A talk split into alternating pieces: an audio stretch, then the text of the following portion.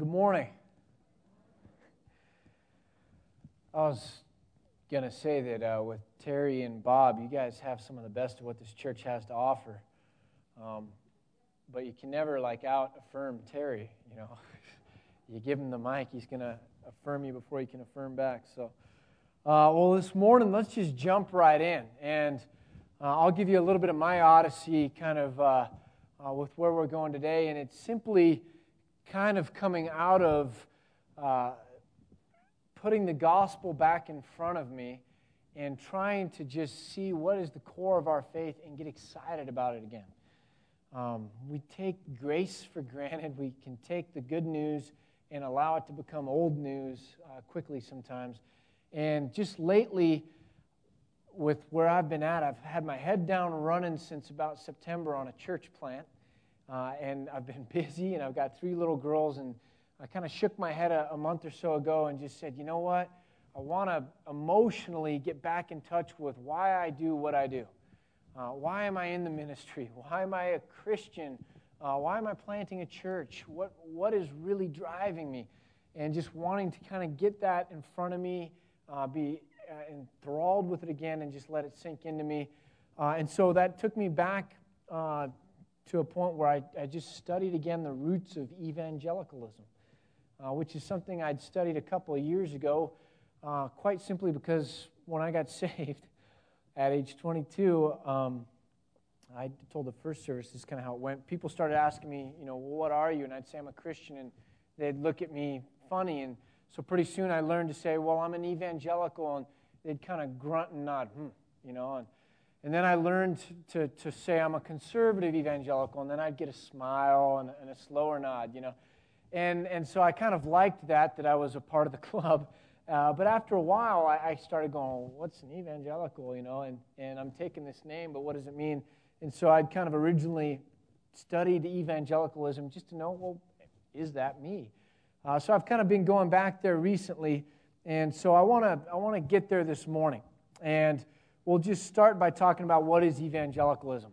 And it really comes from the Greek word euangelion, which means good news or glad tidings, as in the verse Luke 2:10 that we're all familiar with from Christmas time, when the angel says to them, "Do not be afraid, I bring you good news of great joy." And those, I love the good news and great joy, just bracket those two things.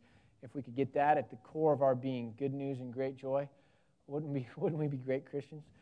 I bring you good news of great joy that will be for all the people. And so that's the word here, euangelion. And when it transliterates into the English, the U or the upsilon comes out as a V. So that's why it turns into evangelist, evangelism, evangelical. And so that's really the root of this word. And what it takes its cue from is a familiar passage, Matthew 28, 18 to 20, where Jesus says, I have been given all authority on heaven and earth, and so now I'm commanding you to go and make disciples of all nations and baptize them in the name of the Father, the Son, and the Holy Ghost, and teach them to obey all the commands that I've been teaching you, and here's the promise, I'll go with you in that endeavor. And so the whole idea here was that there's this good news. Jesus came to herald the coming of the kingdom of God, the inbreaking of God's kingdom on earth, and he preached that, and he taught kingdom ethics. This is how your life should look now that the kingdom is here, or this is what you should be about, or this is what you should do because of God's coming and the kingdom being present. And so this was his program, to announce the coming of the kingdom and to teach people how to live in light of that kingdom ethics. And he basically commissioned his disciples, I'm leaving, you carry on the work. You've seen me do the work, you've helped me do the work, now you go and perform the work on your own, you carry it on. And so that work is to do with this good news and these glad tidings. That's really what evangelism is, or being evangelistic is carrying on this work of Christ to take the good news to others. Now the word evangelical or evangelicalism has become fuzzy lately. A lot of you have probably seen different phases of evangelicalism in America in your lifetime. But what began, and we're going to kind of go into this a little bit more later, but what began back at the Great Awakening really became formalized, in some senses institutionalized, in the last 60 years in America. And it's helped to kind of make it confusing, this movement that was afoot that wasn't formalized, wasn't organized, so to say. It was just a bunch of denominations and a bunch of Christians being about the same purpose together, in the last 60 years has kind of been formalized. In 1942, the National Association of Evangelicals was birthed. By the way, sorry for the small font. On my computer, it was a different font, and evidently my computer has a font that this computer doesn't, so it changed it to some kind of a defont fault, so you're going to have a hard time reading. I apologize for that. But so in 1942, the National Association of Evangelicals, Carl Henry and Billy Graham and all these guys starting this. And then on the heels of that, birthing the magazine Christianity Today. And Christianity Today was to be the mouthpiece of an evangelical movement, an ecumenical movement of all these different denominations and churches together that were about evangelism. And this magazine was supposed to be the mouthpiece for that. And you've had many other nonprofit organizations be founded in the last 50 years with figureheads and spokesmen for it. And so what's kind of happened is, to call yourself an evangelical becomes a confusing thing. Well, does that mean I follow this person? What if I don't follow this person? Does that mean I'm not an evangelical? Because they are. What if I'm not associated with this specific group or nonprofit organization? And it's kind of become fuzzy like that. And most scholars will agree that what an evangelical is really become a confusing thing. Yet we all kind of claim this. If you believe the pollsters, most American Christians would claim to be evangelicals. And so let's try and get a definition that we can at least work with here, and then let's go back and look at the history. But George Marsden, and now George Marsden is recognized as the leading thinker alive today on the topic of American fundamentalism and American evangelicalism. He's a scholar, a historian of those subjects. And so he kind of says, tongue in cheek, what an evangelical is, because he acknowledges how confusing it is, and then he says tongue in cheek. An evangelical is anyone who admires Billy Graham. And that's kind of his definition. That doesn't help us much, so we'll go with a different definition given by Douglas Sweeney, who's another scholar in this area. And he says evangelicalism consists of two things. Number one, beliefs most clearly stated during the Protestant Reformation. Beliefs most clearly stated during the Protestant Reformation. And then second, practices shaped by the so-called revivals of the Great Awakening. Practices shaped by the so-called revivals of the Great Awakening. And so since it begins here with beliefs formed in the Protestant Reformation, let's just kind of journey back to there in our history here. The Reformation was in 1519, Martin Luther in Wittenberg nailing his complaints against the Catholic Church on the castle door there in Wittenberg. And that begins kind of a break with what had been traditional, which was one kind of organized church with a hierarchy. And now all of a sudden you get a breaking movement challenging some of those beliefs, some of those things that were widely held and unchallenged and just accepted universally. And so you get the Reformation beginning there. And the Reformation goes roughly till about 1555. And that time you begin to see a counter-Reformation by the Catholic Church, but you also got the Augsburg Confession, which kind of made peace with the Catholic. There wasn't really a war anymore. They just said, let's live at peace. But the beliefs are pretty familiar ones, that you're saved by grace alone, through faith alone, through Christ alone, that Scripture alone is the authority. And so these are kind of basic Reformation principles. And that's kind of where this whole journey begins. So you've kind of got a rough truce in the late 1500s that didn't really work well. And it didn't work well because you've got a lot of egos involved, a lot of pride involved. The Catholic Church is not wanting to see itself get fractured. The Reformation movement itself began to split into different groups. You had the Lutherans in Germany, and then the Reformed tradition growing up in Holland and Switzerland, and kind of the English reformers over there in England. And they didn't agree on really, it was the Lord's Supper was kind of the big sticking point. But so you kind of have these different groups growing up. And so you had a kind of an unhealthy truce. But then what breaks out in the 1600s is called the 30 Years' War, that these groups just got to a point where they couldn't coexist, one, because of pride, because of differences in beliefs, and largely because of church resources. Now, what do you mean by church resources? Well, they're all state-owned and state-run churches.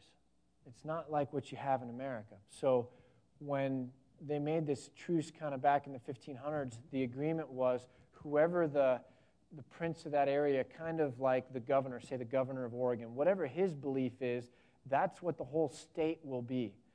And so in German areas, you had Lutheran governors. Well, that's a Lutheran area. So your tithes go to the Lutheran churches.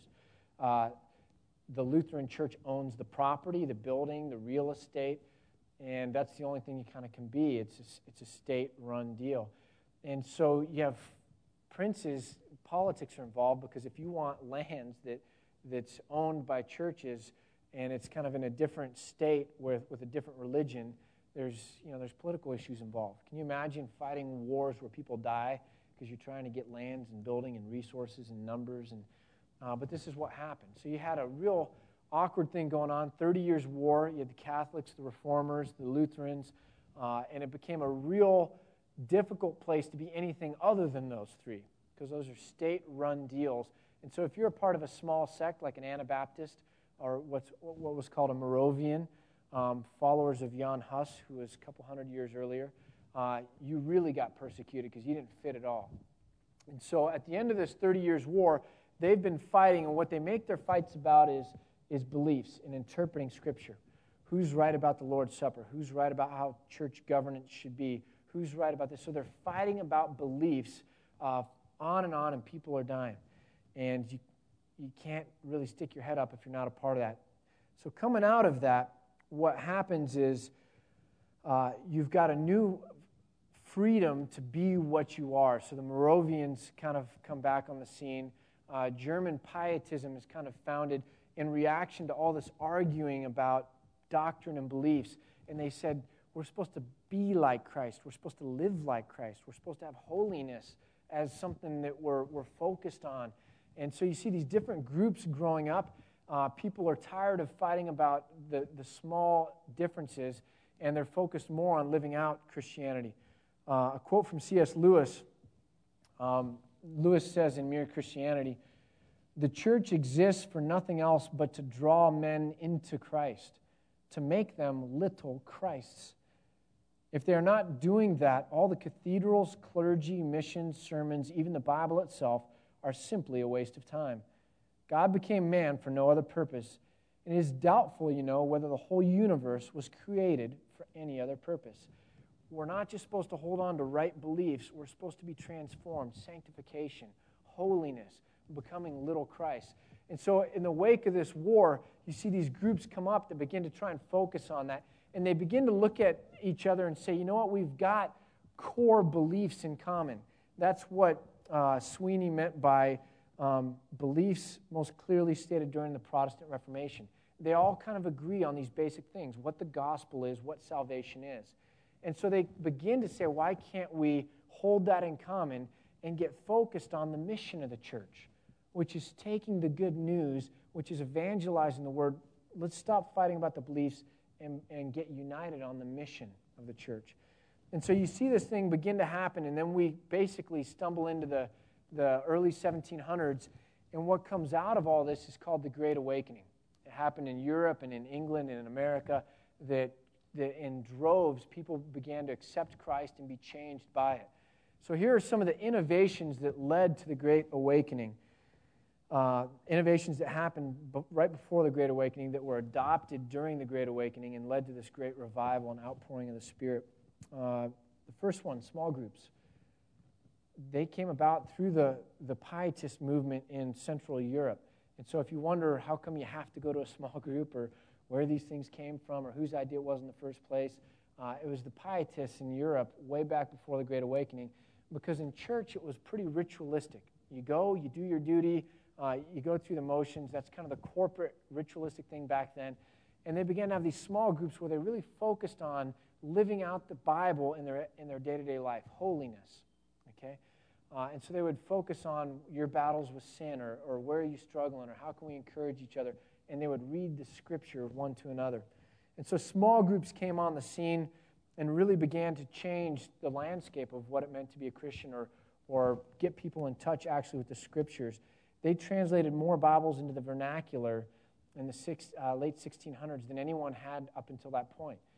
And that was a big hallmark of the Reformation, was to translate the Bible or print the Bible so that people could read it. The European Pietists wanted to get the Bibles in everybody's hands and get small groups where people were reading the Scriptures. Second thing is hymn writing. Okay, Isaac Watts was an old man during the Great Awakening, lived in the early 1700s, late 1600s, and obviously his name is familiar with hymn writing. And what began to happen was a lot of the churches were just singing the Psalter, singing through the Psalms, or singing wasn't really a part of it at all. And a movement began to be afoot to take what we know about the Scriptures, the doctrine, and to put this into songs that would be memorable, that would teach people, that people could use as a form of worshiping their God. And so it was a movement afoot to put it into the hymns. Now just think of what it would have been like to live at this time. Religion is really duty-bound, and you go through the motions on the weekend. You begin to start meeting with others and get excited about your own personal relationship with God. And then you begin to sing songs or hymns that are in your own way of talking, your own language, that are relevant, that you get excited about these great truths of Scripture. And you kind of broaden what you're able to sing, what you're able to do that way. I mean, what an amazing time in church history I think it would have been. So Charles Wesley, who was one of the fathers of the Great Awakening, brother to John Wesley, wrote 7,000 sacred poems, it said. 5,500 of those set to music. Probably the greatest hymn writer of all time. And was taking this relatively new thing and really utilizing it to spread really the Great Awakening.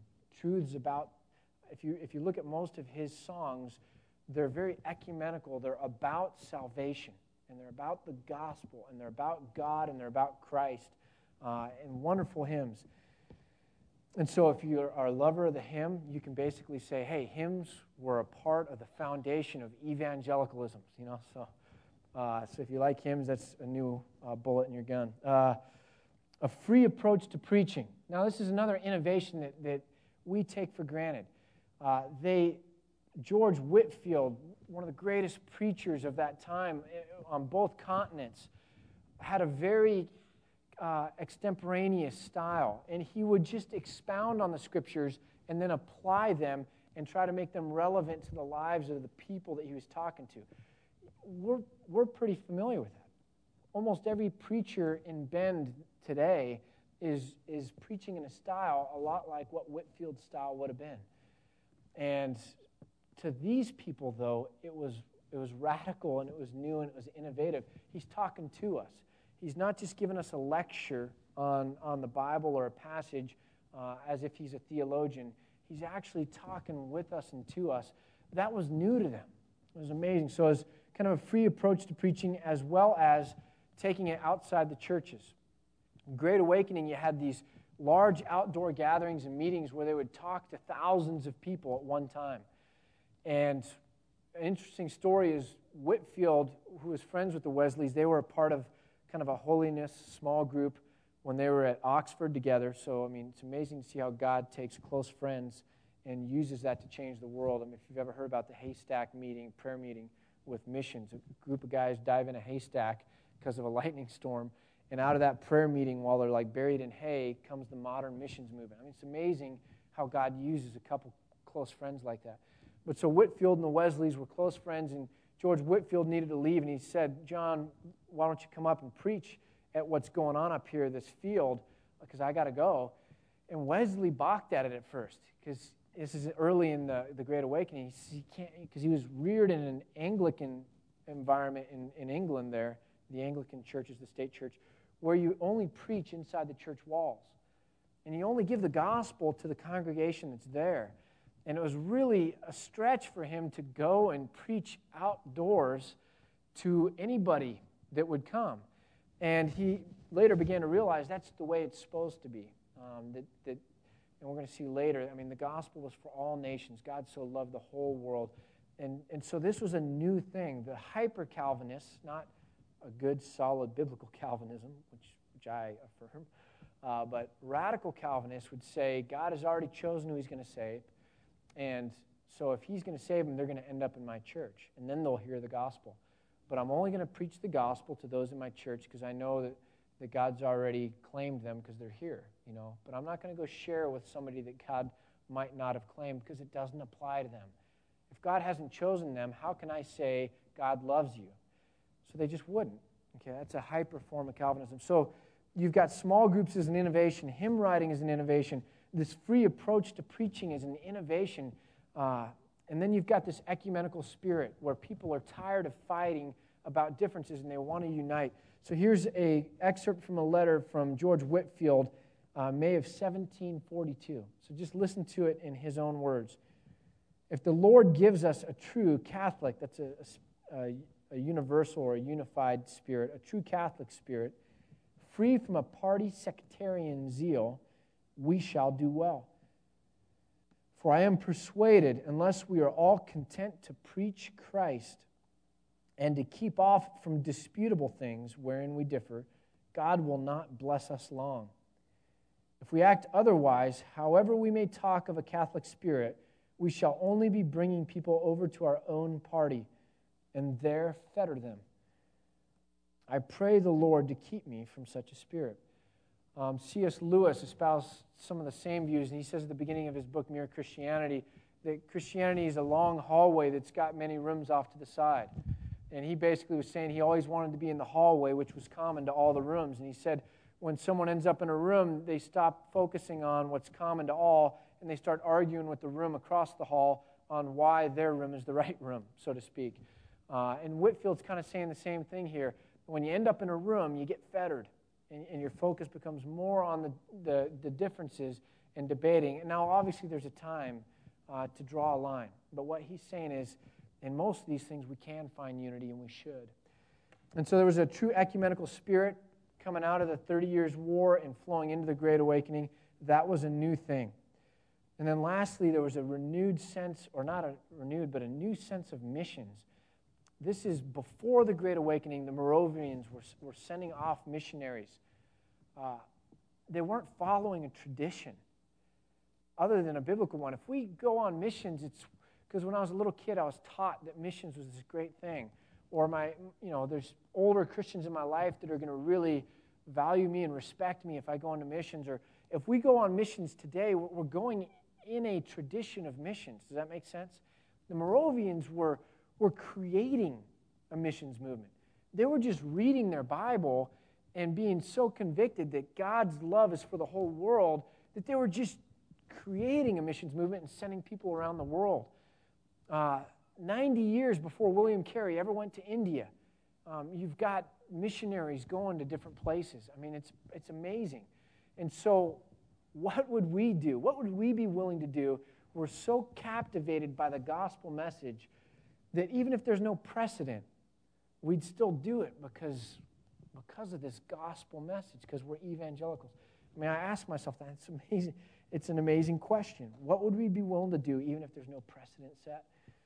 That's really what kind of brought me back to this is again, it's been a long 9 months for me in saying, who am I and why do I do what I do? And so John 3:16 captures all of these things. This whole evangelical movement that kind of started in the Great Awakening, that not only do we have these beliefs of the Reformation, but we believe also that it's for everyone and that it's our duty to take it to everyone. So if you turn to John 3:16, which most of you know by heart, it's interesting. I like history, so I have books that are a history of like just a year, or a history of the U.S. Constitution. I have one that calls itself a biography of the U.S. Constitution. And I've often wondered what a history of or a biography of John 3:16 would look like. You know, John 3:16 through the years, you know, full on with the pictures of football games where the guys are holding up the banner behind the field goal uprights. But what would a history of this passage be? I mean, it'd be so interesting, wouldn't it? But here's the text. For God so loved the world. Okay, the whole world. Not just a part of it, not just Europe, not just England. God so loved the whole world. That's what inflamed these missionaries with the zeal to go and preach to everyone. God so loved the whole world that he gave his one and only Son, that whoever believes in him. I'm just going to assume that everyone's got a shot. Let God decide who's going to get in, who's going to get out. But in my mind, in these people's mind, they said, whoever, that's men and women, people of different colors and different ethnicities, rich and poor, whether they're literate, whether they're not literate, whether they were a sinner at one point or whether they've always grown up in the church, that whoever, and so the message was to be taken out into the open air and preached aloud, that whoever would respond may have eternal life, not perish and have eternal life. They also realized this wasn't just a game. Christ is not a self-help guru. It's not just about some principles that make your life a little easier or help you manage your money better. That the stakes here was for your life and your soul. That without Christ, you remain in sin and you perish. With Christ, you're welcomed into the loving arms of God and you are saved. You're brought into his household, his abode, his dwelling. It says in the Psalms, how lovely is your dwelling place, O Lord God Almighty. Our homes are a reflection of us, are they not? They're a symbol for us. Our memories are tied up there. Our kids take their first steps there, ride their bikes there. Our pictures hang on the wall. They're an extension of us. And God's dwelling place is an extension of him. It's wonderful and beautiful as he is. And he is going to take us, because we accept his Son, and not just help our life a little bit, but save us eternally and bring us to that home to be with him. And so a lot of us go to Christ like the prodigal son went back to his father. I've ruined my life, and I'm trying to get it back on track. Maybe it'll help with this or that thing. The prodigal came back. Maybe I'll get some money. Maybe I'll be hired back on as a hired hand. That'll solve my problem of you know, being poor. Maybe this, maybe that, and it's a fix-it mentality. And the father didn't just fix some of the problems. He ran to him and embraced him and says, I want you back. I want to shower my love on you. I want to draw you back into my household or my home, my dwelling place. That's what God wants to do with the world through his Son Jesus Christ, is find us, love us, and bring us into his dwelling place. And these early Christians in our tradition recognized this. It was amazing to them. They were inflamed by it, and they were willing to sell all, leave all, and do all to take this message to other people. And so I kind of was meditating on how amazing it was, small groups and hymns and open-air preaching and a true ecumenical or united spirit in the churches, and all these things are new. What an amazing time it would be to be a Christian, wouldn't it be? Everything feeling so fresh and so new. And then I thought of us. I was like, it's not new. It's old. It's not the good news. It's the old news. I've heard that. I know it. Been there, and I've done that. And it's stale, and that kind of is where we're at. And so I feel like what's going on with us is we're not like an infant that loves the affection and the love of a parent. And we're not like someone later in life who really wants all the love and all the affirmation they can get from their parent, and they look forward to that day, or you've already gone through that day where you said goodbye to a parent, and you wish you could get it back, and just that one last time, here, I love you, or I'm proud of you. And it means so much. In America, we're junior hires. And we all have been a junior hire, and we all know what that's like, and it's, Mom, stop doing that. You're embarrassing me, Mom. You know, don't hug me in front of my friends. You know, Dad, you know, why do you have to act so silly, you know, when my friends are around? You, you always are being goofy, and that doesn't work anymore. I'm not, 6 years old. And you just kind of want to take and push them away. Yeah, I know you love me, but it's not what I want right now. What I want is the affection of my friends or the world or my peer group or that person. And in America, I think we're a church of junior hires. We know God loves us. We take it for granted, and we get so caught up in the world and relationships and groups, and I'm focused on this, and I'm aiming for this. What I do for the purpose of getting affirmation or love from something other than God. And maybe that's not you, but I mean, if you stand back and look at Christianity in America, look at our statistics, 75% of Christian high school students that go to a secular university will walk away from the church by the end of their first year. John 3:16 has become tired for them. They're junior hires in their faith. They might know that God loves them, and they might have heard it, but they push it away for the world. And so as I just thought about that, I thought, what can we do? What ought we do? Somehow we have to get obsessed with finding a way to make it fresh again, amazing again, that grace would become amazing once again, that this news that God loves you wouldn't be a junior high thing. It would be where we're at later in life in a mature faith where that's all we want is the love of a father. And so I thought of the movie Dead Poets Society, and many may not have seen it, but you've got a school teacher trying to challenge junior hires to see the world in a different way. And so one of the first days of class, he has them stand on his desk. Just think of how weird that would be in class to get behind the teacher's desk and see the classroom from the perspective he sees it. That's odd enough, right? If I brought some of you up here and put you behind this pulpit, you'd break out in a cold sweat. I've never seen it from that perspective, He puts them behind the desk and has them stand on the desk. So now that they're, 8 feet up or whatever it is. And to look at life through a different lens and a different grid. And I somehow thought to myself, somehow we've got to look at this through a different lens and a different grid than what we're used to. It can't become fresh until we see it in a fresh way.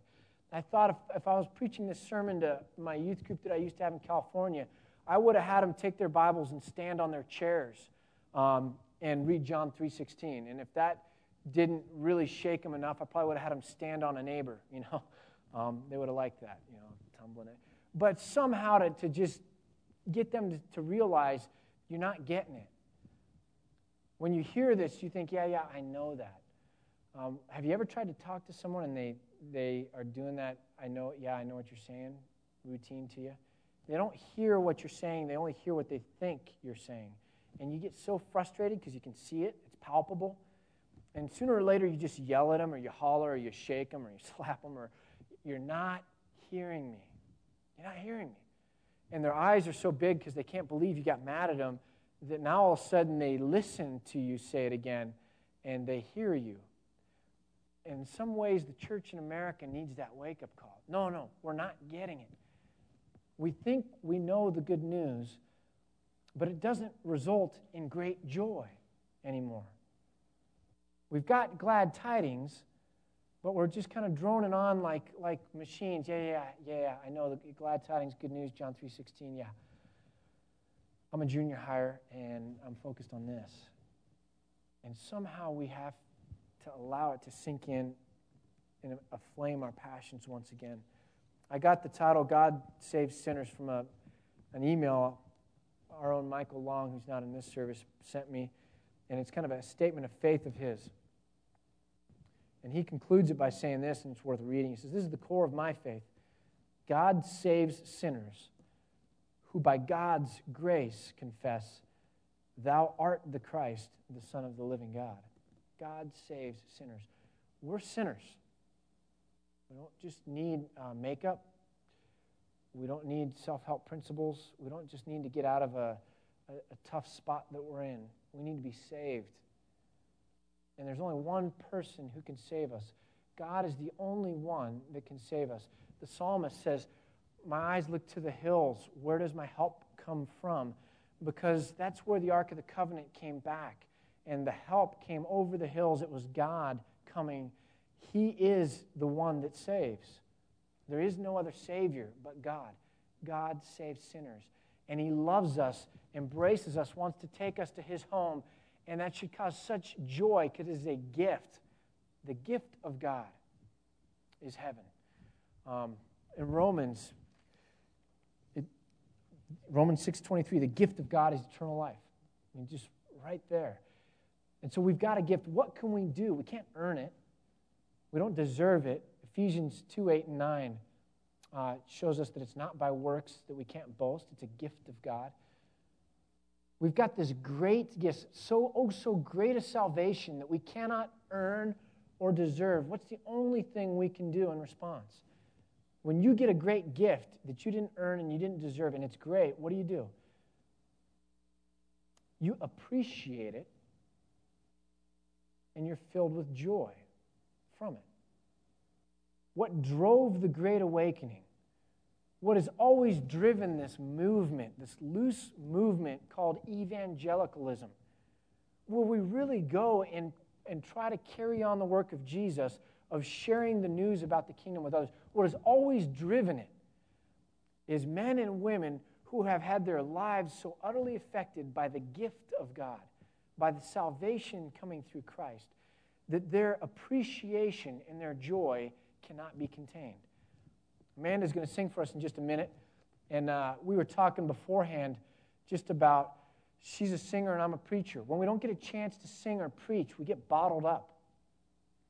When we realize how great our salvation is, and we don't get a chance to express it, we should get bottled up. Women, when you get a great gift, if it's a ring with a diamond on it, or whatever, a great haircut, that's a gift, I guess. What do you want to do with it? You want to show it, make it known, exult in that joy. We need to put amazing back into grace. We need to want and desire the love of our Father in a mature way, not take it for granted in a junior high way. We need to look at verses like John 3:16 and not see what we've always seen, but we need to be somehow shocked out of that to see again the amazing message that's at the core of it, that God saves sinners, and we are the chief of sinners in need of salvation. John Newton understood this. His last phrase on his deathbed was this, his dying words, "Oh, how great a sinner I am. Oh, how great a Savior He is. Oh, how great a sinner I am in need of salvation." And here's the great news. Oh, how great a Savior He is. Man is going to lead us in amazing grace. Let it be amazing as we sing this. I was just sitting there thinking as Ken was talking about the fact that we're a wretch, you know, which is a line in this song. And I was thinking about the fact that without Christ, there's no relationship with God. There's no communication with Him. That's where we stand, without Him. Without Him, we could sing this song at the top of our lungs and not be heard, because Christ is that, He's that connection to the Lord. And with Him, we can sing it in a very low, quiet whisper, and God will hear it. And so I just encourage you guys, I know we've sung this a million times, but just sing it, remembering that that He's hearing your voice and your praises this morning.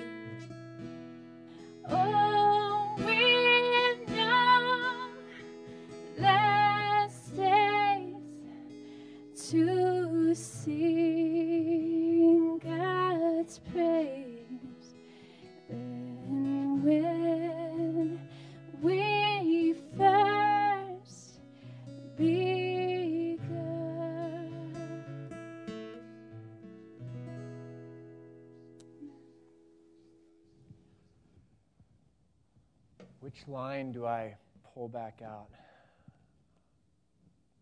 The grace, the hour I first believed, no less days to sing God's praise. We have something worth singing about today and tomorrow and the rest of our eternal lives. May the good news be glad tidings. May your heart find a true home in the love of God. May that cause great joy that wants to be known, that wants to be shared, that wants to be let loose. And may that drive, not duty, but your deep satisfaction and passion and joy. May that drive your desire to share the good news with your neighbor, with those at work, with those in your family, with those across the world. May we be evangelicals. Amen. We'll see you next week.